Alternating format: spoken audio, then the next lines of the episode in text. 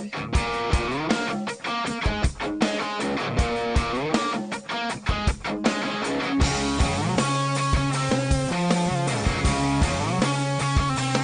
to the Texas Values Report. This is Jonathan Saenz, President of Texas Values. Great to be with you on a Saturday afternoon. I'm having some volume issues with my audio here. Wow, that woke me up.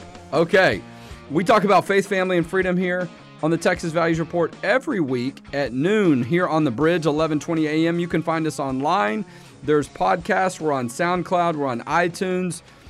We are all over the place, but our focus is on the state of Texas and there's been some big things happening this week from the national perspective that certainly affect the state of Texas. We're going to talk about some legal issues, we're going to talk about some policy issues, and we're going to talk about a great event that's coming up later this year and our guest today to help me to do that is David Bereit. You, many of you probably know David Bereit is one of the co-founders of 40 Days for Life, which started here in Texas. Aggies will be proud of that from Bryan College Station area. He continues to do great work and really expand his reach.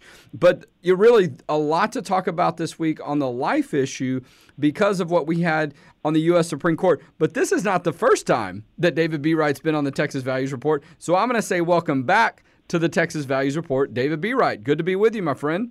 Hey, Jonathan, thank you so much for having me back. This is always one of the highlights. Well, look, there's been a lot going on this week. I'm sure you have had a lot to be thankful for, but a very active week. And, and, so we're here at the end of the week, probably a chance for you to catch your breath a little bit. Let's jump right in, though, to the court decision from the U.S. Supreme Court on Tuesday morning. I was literally walking out the door when the decision broke. And of course, you know, there was an expectation it'd be coming any day. We know that the U.S. Supreme Court has a deadline, if you will. So they had to get out all of their decisions this week that were remaining. And one of those was a court case out of the state of California where the state of California has a law, and I'm summarizing, I want you to fill in some more detail, but would have forced pro life pregnancy centers to essentially promote a message of abortion. It's clear that the government wanted them to post signs about options for abortion and things of that nature because the pro life pregnancy centers are doing such a great job. These are private centers, though. They have a right to control their message and not to have the government tell them what to say on these type of issues. We saw this issue go all the way up to the U.S. Supreme Court in a 5 4 decision. The Supreme Court ruled in favor of the pro life pregnancy centers. Tell us a little bit about this issue and your experience this week. Well, yeah, there is a lot to unpack there, and we'll try to give a quick summary and also put it into layman's terms. I'm not a legal scholar, and so uh, I just spent the evening last night talking with a group of uh, the legal team that actually argued this case and won it at the Supreme Court. But essentially, Jonathan, exactly as you said, the state of California tried to impose a law specifically targeting pro life pregnancy centers. And we all know these centers, they're around us in our communities. They offer help and hope to women in a time of an unexpected pregnancy instead of the sales pitch they'll get for abortion at a Planned Parenthood or independent abortion facility. And the state legislature in California effectively said you pregnancy centers, you're the only ones this law applies to, you must post large signs all over your pregnancy center, inside in the waiting room, in the different rooms where you're seeing clients. And these signs have to advertise for free taxpayer funded abortions. Now, keep in mind, these pregnancy centers are people who clearly oppose abortion. They recognize it as the destruction of innocent human life. And the government was trying to compel their speech and to force them to promote something that directly violated their faith and conscience.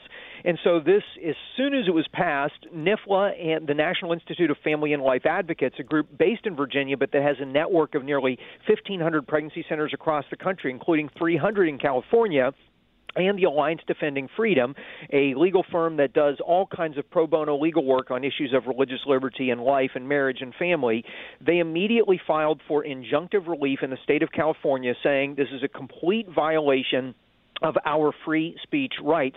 The case went up through the Ninth Circuit, which sided with the state of California, not surprisingly, and ultimately to the Supreme Court. But the decision that came down on Tuesday, and, and I went up to the court on Monday, I live right down the road from Tom Glessner, who is the president of NIFLA. And so we rode up on the train. I live just outside of D.C. in Northern Virginia. And then on Tuesday went back, and that was the day the decision was actually handed down. And in the decision, as you mentioned, it was a 5 4 vote. And, and some people, including the lawyers who argued the case, initially were a little bit quizzical about how can there be four justices on this U.S. Supreme Court that actually don't believe in protecting free speech, that think it's okay for the government to compel people to communicate a message that directly well, violates their conscience? Look, let me jump but, in for a minute, David. Yeah. One has to wonder. We're talking with David Bereit pro life champion, pro life pioneer. You know, his work has included mobilizing over 750,000 Christians in 700 cities. The guy knows how to get a message across. The government knows the power of that message. And so they want to restrict that message. And your point is right, though, right? That there are four justices on our bench. You know, there was a decision a couple of weeks ago on this cake baker issue in religious freedom. That went 7 2. This is going 5 4 in, in a space that you might think there's a lot more common ground. And so while we'll take the win, whatever the margin is, no doubt, it's got to give you some concern about where things are headed. And you know as well as anyone the impact that these pro life pregnancy centers have. You mentioned 300 in California, there are close to that many in Texas. They, mm-hmm. as far as I can tell, they outnumber abortion clinics and that's a big issue in this dynamic is i believe the, the pro-abortion groups know that they're outnumbered and the pro-life movement continues to get stronger and the abortion message continues to get weaker that's right, and, and that's why the abortion industry and their political allies are going after these pregnancy centers because they're stealing business away from the abortion industry that's making. You know, Planned Parenthood took in 543.7 million dollars of taxpayer funding last year while aborting over 300,000 children and these places are scared because they see the effectiveness of our pregnancy centers. The three to one pregnancy centers now outnumber abortion facilities, Jonathan. And the Supreme Court finally said in this decision that the state of California was wrong to compel people to uh, impose this message upon those who it directly violates their consciences. And here is the important thing, and I think this sets up the importance of another piece of news that came out this week. The swing vote in this decision, so you know, nine members of the Supreme Court the swing vote that could have gone either way was Justice Anthony Kennedy. And interestingly, though Justice Thomas wrote the majority opinion in the NIFLA decision, Justice Kennedy wrote a concurring opinion in agreement, and his opinion is so compelling, and it talks about the authoritative regime in California and it talks about how this is a direct violation of freedom of speech, which we must fight aggressively for. And, and believe me, Justice Kennedy has been no friend to the pro life movement, but even he, as somebody who's voted for abortion, saw this as a direct violation of free speech. And for all of us, that should help us understand how important elections are because our elected officials are the ones who appoint these judges, and the importance of seeing the value of one vote on the U.S. Supreme Court. And after the NIFLA decision, a wonderful victory and one that will now protect pregnancy centers and protect pro life free speech and free speech for all Americans. But the day after that decision, the news breaks that yeah, Justice that, Kennedy is retiring that's right. from the court. We're talking with David Bereit, pro life champion, pro life pioneer. Uh, his name is synonymous with the pro life movement, co founder of the 40, 40, Days for Life movement. And look, Anthony Kennedy knows a little bit about California. That's where he's from. He served on the Ninth Circuit Court of Appeals, the one that gets overturned the most. And so he knows a little bit about what he's talking about Stanford University and then Harvard Law. So it is notable to, to see what we see written in that concurrence opinion. And for the non lawyers out there, and you appreciate this, David, as, and myself as a lawyer, as well. You know, those concurrent opinions a lot of times end up influencing decisions moving forward. Someone like Anthony Kennedy, who's not the Chief Justice of the court, but a lot of times, as you mentioned, is the swing vote, a lot of people are going to look to that moving forward now that he's off the bench. Let's talk about that because I want to talk about him leaving the bench, the impact on the pro life movement, and then about the policy conference that Texas Values is hosting that you're going to be a part of on September 7th and 8th later this year. Kennedy's announcement comes down on I'm trying to backtrack for the week Wednesday. Uh, Wednesday, and so I was I was at a conference with some state legislators in the Plano area in, in Texas from different states, and we were all assembled, and everybody you know was all excited about it. But the Kennedy announcement comes down, and he's oftentimes been the swing vote. uh, I, he's been no friend of the pro life movement. That, that doesn't mean he's always been the worst vote on this issue, but there were a lot of times cases that could have gone one way or the other and he ends end up being the deciding vote in other issues as well. And so a lot of concern there. He was nominated by President Reagan. You know, you you never for sure what you're going to get, but I do think for many of us, you know, this place, this seat opening up, if President Trump nominates someone like Gorsuch, he nominates a constitutional conservative, there's a lot of hope and optimism this could be pivotal for the pro-life movement and religious liberty as well. Well, Jonathan, you're absolutely right. And when you think about it, you know, in the Planned Parenthood v. Casey decision, this was back in 1992, many people thought that decision was going to overturn Roe versus Wade, but instead, Kennedy was the swing vote, 5 4, that actually further strengthened abortion as these, this perceived constitutional right. And so this is really a game changer just to give some context, think about the headlines. The day after Kennedy announces that he's retiring, NBC's News' top headline, Kennedy's going, is Roe v. Wade next. The New York Times, departure of Kennedy, firewall for abortion rights could end Roe versus Wade. CNN's chief legal analyst said Roe v. Wade is doomed because they understand – should Donald Trump, our president, do, and as he's promised, install another pro life justice in the mold of Justice Gorsuch and somebody who per- understands the Constitution as it was written? this could literally be the decision making vote that when the proper challenge comes before the court could overturn Roe versus Wade. So this is this is a huge moment and that's why the abortion industry, why all of their political allies are fighting tooth and nail, and they're they're they're completely freaking out because they realize this is going to be an epic showdown. So first off, we need to pray for and encourage Donald Trump to do as he said and nominate a pro-life, strict constitutional understanding uh, Supreme Court justice Number two, we need to encourage our senators to vote to approve this nominee, and then we need to pray and work to have those challenges come before the court that can make enormous progress. And as you know, Jonathan, Texas is at the forefront of these issues. What if HB2 had come before a court that didn't have a Justice Kennedy, but instead had a strong pro life justice? It could totally have changed the game. And you have an opportunity right there in the Lone Star State to do the things to bring forward the challenges that ultimately could bring an end to abortion. Roe v. Wade started in Texas, and I believe from the bottom of my heart it's going to end in Texas and then sweep across the rest of the nation as a result. Well, and not only that, to give a little bit of background and context, I was born about nine nine months after the Roe versus Wade decision. So many of people wow. like myself, we have been we've we've grown up under this cloud, if you will, um, and that's probably the lightest way to say it of, of Roe versus Wade. In in knowing that our mothers, if you will, and I'm not suggesting that about my mother. She's very pro life, but to know that the, the, the, legal standard has changed, that women could make that choice, if you will, or make that decision. And so it's, you know, life seems a little bit more precious to many of us because of that. But you're right when you think about this background, you think about the role that Kennedy has played on this issue. It's very, been a very important role, and things could have gone differently in 92 and maybe even in other decisions as well, where he's been the swing voter, he's written the opinion. And you look at uh, the timing, okay, we're not even at midterm elections for Trump. You know, one of those names, talk about Texas in the history, Roe versus Wade, Wade was the district attorney in Dallas. That's why that uh, I believe his name is Henry Wade was the name on the the lawsuit. And you also, for people to remember, you know, one of the, the pro life leaders who passed away recently, Norma McCorvey, she was the client in this case and then became pro life. Just so much has happened since that decision. So now you got a position opening up. One of the names on the short list is Don Willett, who is now a Fifth Circuit judge, was a Texas Supreme Court judge, a Baylor Law graduate, somebody that I know well.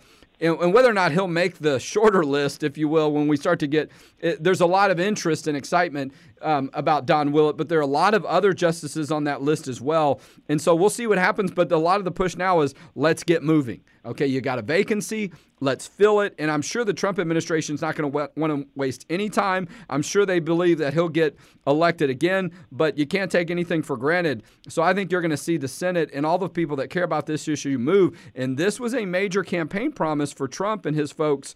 So I expect swift action. Yeah.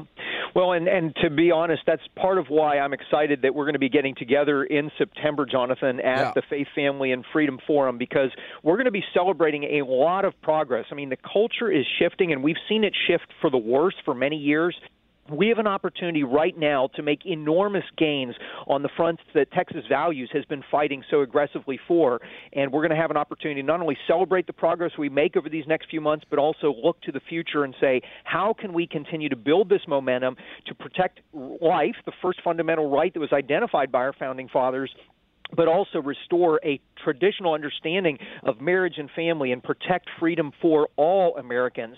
So well, I want you got that right. for your leadership on this forum and putting it together, and I can't wait to be there. Yeah, no. So so let me fill in some details. Our listeners probably think I'm a broken record. I talk about it every week, but just in case you didn't hear yet, on September 7th and 8th in Austin, here in Texas, we're hosting the first ever Texas Values Policy Conference. We're calling it the Faith, Family, and Freedom Forum. David Bereit is going to be one of our featured speakers.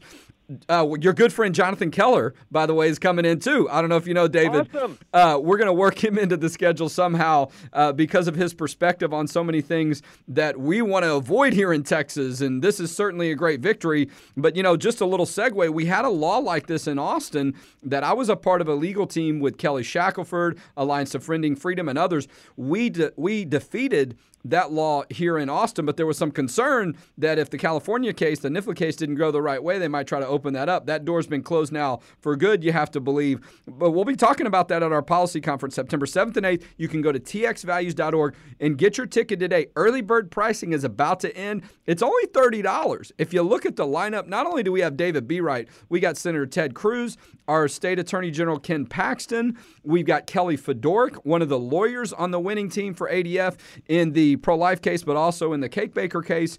Uh, and, I can't even list everyone on there. It's going to be tremendous, but go to txvalues.org. $30. That includes lunch on Saturday. There is a private dinner with our lieutenant governor that Friday night.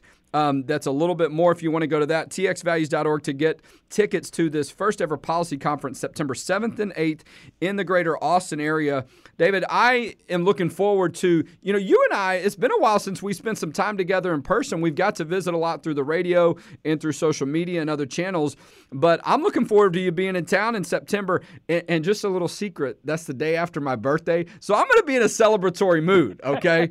so you and I are going to have to break some bread and, maybe not break anything else, but um, with, with, our excitement. But I really appreciate the work you're doing. Tell us, our listeners, a little bit about how they can connect with you on social media, on in, in your website, and the work you're doing. Yeah, well, that's a great question. So, I eh, since leaving 40 Days for Life, I've been working with a bunch of different pro-life organizations, pro-family organizations, and my wife and I have been praying and planning out, and we're actually getting ready to launch a new ministry project in the very near future. And the place to find out about that is just my personal website, davidbereit.com, and to spell it for you, it's David B E R E I T dot com and on social media facebook twitter same thing david b e r e i t you can find me there. And uh, yeah, Jonathan, I'm thrilled to be able to spend some time with you. I think the last time we were in person together was actually outside the U.S. Supreme Court. So uh, that's very likely. That's very likely. In the promised land, the the Lone Star State of Texas. Well, look, and I was in the courtroom for the HB2. This is a law from the state of Texas that puts common sense procedures and methods and uh, regulations in place because the abortion industry and these clinics have gotten out of control. And so I would love to see a different outcome on issues like that with a new Supreme Court judge. We'll see a lot to be excited about, a lot to be optimistic about moving forward. David Bereit, thank you for being our guest today on the Texas Values Report. Thanks, Jonathan. Keep up the great work. All right. God bless you. What great news from David from the front lines, too. You heard it. He was there, he was in front of the Supreme Court. All right, we're going to run out of time in a minute.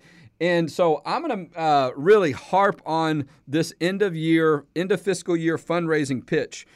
Uh, we do our budget here at Texas Values from July 1 to June 30th. Okay, that's our 12 months. We don't go in a calendar year. So we have to have all our bills paid by the end of this month. That's today, by the way. Okay, today's June 30th. By midnight tonight, you can still give. Go to txvalues.org. You can make a tax deductible donation. That's how we're able to have this radio program. That's how we're able to have guests like David Bereit. That's how we're able to have this policy conference, okay, that's coming up. Our first ever policy conference, September 7th and 8th, is coming up. That's how we're able to do the work we do every day free of charge serving people. There's a couple of court cases we're involved in. There's major public policy issues we're working on in Fort Worth, Mansfield, in Austin, fighting against sex education, bad sex education that is so bad that liberal parents in Austin are in up in arms about it. Even they have had enough. I could not believe this meeting I was at 3 weeks ago. And I don't want to say I couldn't believe. It was striking though that we were there really sounding the alarm and expressing our concern about how over the top some of this bad and new sex education was in Austin ISD. In the process that they didn't respect and the way they were just trying to force this onto parents. At one parent at one point a parent in the school district I don't have kids in the school district. My kids are in private school, but I certainly care about what happens to my fellow friends that have kids in Austin ISD. But my point is, this is a parent in Austin ISD stood up and said, Look, I support our school district. You know, I support a lot of these issues of equality, okay, because there were a bunch of um, LGBT folks there, there were some transgender kids there. Our argument was that a lot of this sex, new sex education was trying to force a lot of that uh, curriculum and a lot of that really propaganda on kids. They just confirmed it, the transgender folks there, by how supportive they were. But my point is, this woman gets up and said, Look, I support equality on sexuality issues. This stuff goes too far, and we were not told about it. This one woman that stood up said, You know what the school districts told us? The ISD said, We asked to see what was in the curriculum, and they said, Just trust us. that was what they're telling parents. We're not going to let you look at it. Just trust us. It'll be fine. Yeah. I don't think that's going to work out too well. And so, but just to give you some examples of that's some of the work we do, that's local work we do, not to mention in the last three legislative sessions, we have led the effort to pass a religious liberty law every session. 2013, the Merry Christmas Law, 2015, the Pastor Protection Law, and 2017, the Freedom to Serve Children Act, which protects the faith based and religious liberty rights of faith based nonprofit organizations that serve children in foster and adoption care. Those type of entities have been sued in other states. They've been bullied, they've been threatened, they've been pressured to uh, to have the government punish them because they simply want to do what they do to serve children and families based on their religious beliefs on marriage and life. So those are just a couple of examples and um, we put together a committee where we testified before the Texas Senate earlier this year to start the preparation for the issues on religious liberty. All the work we've done to support pro life laws uh, throughout our time period, as well as the lawsuit to stop tax dollars from being used to subsidize same sex benefits. That's a case out of the city of Houston. State law says you can't use tax dollars that way. Okay, we're just simply trying to enforce the state law because all these local entities get continue to get away with violating it. Somebody finally stood up and said enough. That's Jack Pidgeon and Larry Hicks, our clients, our taxpayer clients in Houston. We've won that issue at the trial court level. We have had victory on this case and issue at the Texas Supreme Court and U.S. Supreme Court, but it's mostly been preliminary matters. So now we got to go back to the trial court. The case is not over, but it's getting expensive. We're over four years in, I think, on this court case. Um, so, and look, we've got a team of seven or eight people now. I'm losing count uh, of the amount of folks that are working with us. We brought someone new on uh, earlier this month. He's going to be on the ground with us in July. He comes from Heritage Foundation, a huge national organization that cares about these the type of values issues we care about. He's going to take all of that experience and come to Texas and bring it to us. He was looking for an opportunity to be in Texas. He's been in the DC world for a little while looking for a change. God bless him on that. And so we're happy to have him. Ha- we're going to have him on the radio show when he's on the ground next month. But these are just a many reasons why you want to invest in Texas values. Look, to have this radio show, it costs about 5000 a year. To do the project where we defend Christmas every year, that's about a 25 to $30,000 project. I lost count Honestly, I need to take a look at the updated count of how much money we spent on this court case on the same sex benefits that we are doing free of charge. It's in the hundreds of thousands, if not more. Now, we recovered uh, some attorney's fees recently from the city of Houston, but on a very narrow part of this. So don't allow that for you to think that that covered most, if all, of our expenses. It really didn't. So uh, but those are just some of the examples. The the office that we have to have that proximity to the capital, I think, is between thirty and forty thousand a year. It's expensive to have an office close to the capital, but it's worth it. Okay, we have the largest social media presence in the state, bar none, when it comes to faith, family, and freedom issues. We're tops. Everybody's below us, and I'm not saying that to brag. I'm saying that just to give you some context about what you're getting, the return on investment you're getting when you invest in Texas Values. TXValues.org. Our deadline is today midnight. You got to give so we can balance our books, we can balance our budget, we can pay all our bills, and we can be strong going into the second half of the year. Our budget goes July 1 to June 30th. This isn't a, a, marketing ploy that we're making up just to inspire you to vote, excuse me, to give. We've got to report to the IRS how much money we gave ending today on June 30th. You can help us strong. We're close to being at this million dollar mark too. Okay? And it's not just about that number and but it does represent something. It's a key historic milestone for us. We're I don't know what the exact count is, but but uh, but we're less than 50,000 away from that, okay? And we may be closer. I don't know what's come online right now. But give right now online. I want to be able to look at our database and see donations coming in right now txvalues.org. I want you to go there right now, make a donation of any amount. If you give $100 or more, I'm told that we've got this great insulated tumbler, okay? It, it, uh, with the Texas Values logo. You can see it on our social media pages that you'll get. So you'll get this free gift, okay, if you give $100 or more. But I want you to give more than that. I want you to look at doing 500, 750, 1000 if you can. These are tax deductible donations. You will see return on your investment. We put fantastic people to work for you, for Texans, and we have someone in every county, all 254 counties in the state, we've got someone supporting our work. I don't know if any other group can say that. Maybe they can. We are truly grassroots and our supporters are spread out across the state. It's not just a, a handful that are that are funding our work, but that's a testament to, to the expansiveness and the comprehensive nature of what we do. Go to txvalues.org right now, make a tax deductible donation by midnight, our June 30th deadline, and we will be back here next week on the Texas Values Report.